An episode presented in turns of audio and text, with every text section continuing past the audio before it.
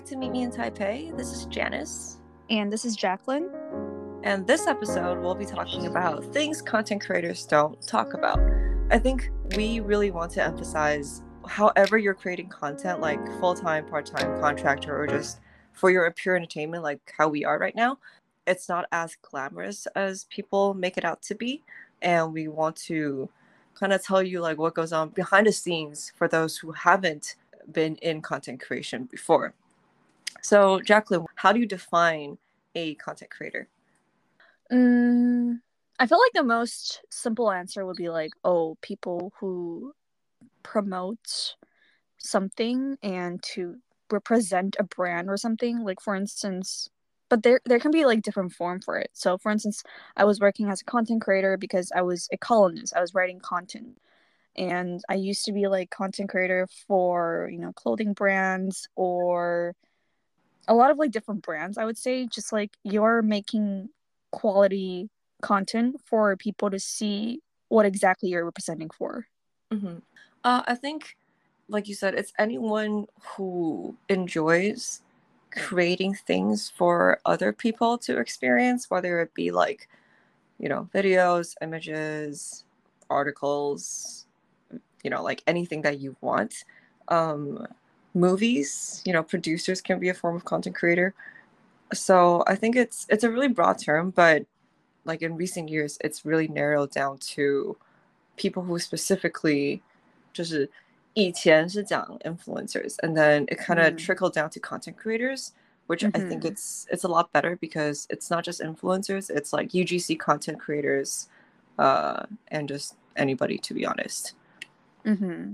You know, one thing yeah. I find it very, like, kind of hard to talk about sometimes is that a lot of times people well i'm not sure about now but i feel mm-hmm. like back in the days or like past two two three years like people always have this like negative thoughts towards content creator. I don't know why. Yeah i think so too. Like it's really it's really been like it has a negative connotation to it.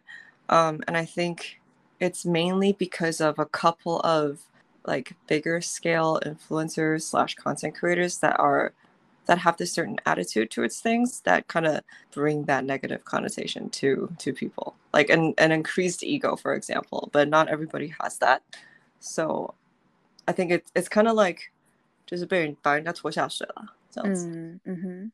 i heard of a friend that once said something about content creator and got me kind of confused and i wasn't happy about what he said about content creator I think he was just making fun of like, oh, I mean, they're just a bunch of content creators, you know, like posting stuff on social media. But a lot of people don't really know what content creators really do. And like, you know, creating content is actually you have to go through a lot of process in order for something to come out the quality to come out nice. So yeah. I feel like people really need to understand or I, i'm not saying like in a in a mean way like you need to understand but it's just to like kind of let you guys know that creating content is a lot of work.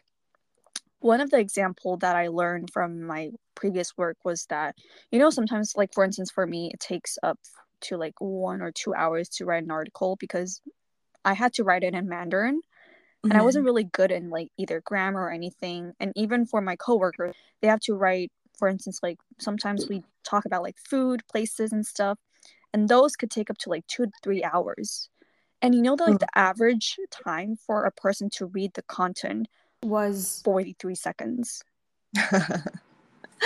and so I was just thinking like, wow, like us making all the efforts and just for readers or audience to glance through it for like the 30, 43 seconds and then we have to keep producing content you know keep keeping all these quality up i feel like content creators really put in a lot of effort to make sure the quality come out nice yeah yeah i think so too like all the articles that I'm writing right now, it, it's it's it's taking me like two to three hours, um, mm-hmm. and not just like articles, but I believe for people who like really who are you know content creators full time, the amount of effort and work that they put in behind the scenes, it's something that we don't even like. I've never seen.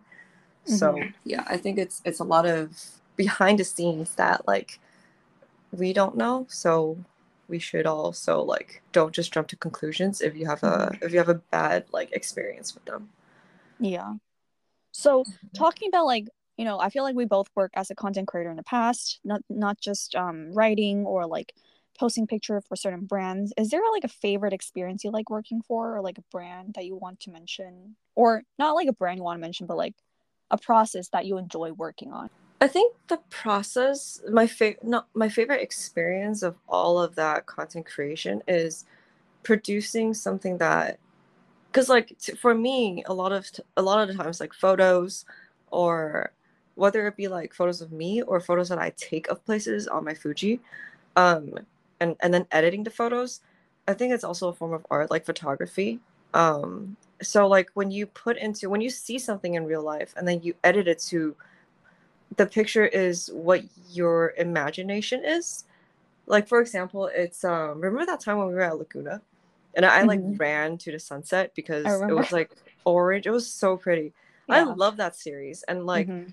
in my mind i think it's very i think it's very magical and i think after editing the pictures it came out to because like photos don't really capture what you see in real life you know like Mhm. it's always after editing and like layers of you know like color coordinate color coordinating um in which you get the actual image of what was imprinted on your memory like in your memory so I Mhm. think that process is my favorite one just because like again, like I think it's art and I think to be able to create something that is purely out of your imagination, it's it's quite liberating, I think. Mhm. What about you? Yeah, I like the part where you say like going through editing, like it takes up a lot of times. I know for some people, like it takes up for like four to five hours just for one Mhm. content. Yeah. Um, I've never really gone through that much time editing for photos because I'm not really like I like taking pictures, but I wouldn't say I'm experienced enough to take pictures like how you do it. I know like you're really good at taking pictures. A lot of my photos are actually taken by Janice. Um, yeah, I miss that. I know, me too. But one of my, I would say the most common experience with a lot of you guys probably listening right now is that I've worked with a banking app before, and that that's when I was in college. That was my junior in Mhm. college, and they went through a more um, professional process that they emailed me. That was when my account wasn't as, it wasn't as like business profile, and probably because of the things that I post or something but they reached out th- uh, to me through email and then like asking me that if I was interested in becoming campus ambassador for this banking app basically. Yeah. And I like it be- not because of the content itself. I like the Mhm. process. I like how they respect me as like a content creator and Yeah. to be very formal about like okay this is the amount that we want to give it to you and this is the process this is the brief that you have to talk about Mhm. and I really enjoy doing that. Whereas it's very different from how I would experience, how I would think of myself working with. So that banking app experience, like the process was basically like, oh, um, I'm gonna give you a brief, and then you talk about like what is what's so good about this banking app, and um, then you have to post a story about like what it's like using it. So they actually asked me to download like the app itself and to work on it too. So I thought that was a really really fun experience. Yeah, I think so too. Like a lot of the times like that process is actually really like educational to some point. Mhm. So I think it's really fun.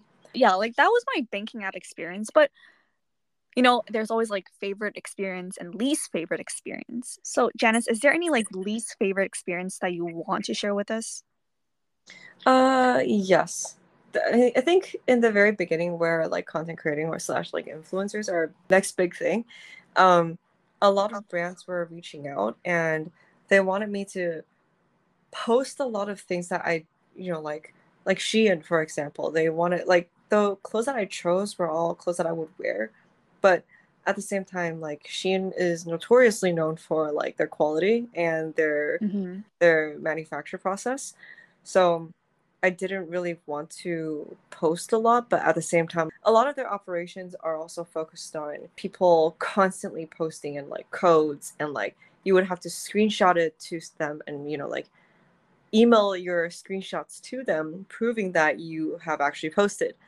So Mhm. I, I really didn't like that process and I'm not too sure like if this is normal or if this is just like because it was in the very beginning I don't know if they've changed that process at all, but Mhm. I really didn't like that. Like forcing me forcing me to post something that I don't want to post. Mhm. Yeah. My least favorite experience is also with a clothing brand. I feel like clothing brand has a lot of rep out there that people don't really like working with. Yeah. Um, so there is this one brand. I completely forgot about the name of it because that was four years ago, I think. Mhm. And I think it starts with a K. Yeah. yeah. And so basically this brand, like the person like reached out to me. He didn't reach out to me through email. He reached out to me through Instagram. And mm-hmm. then he said,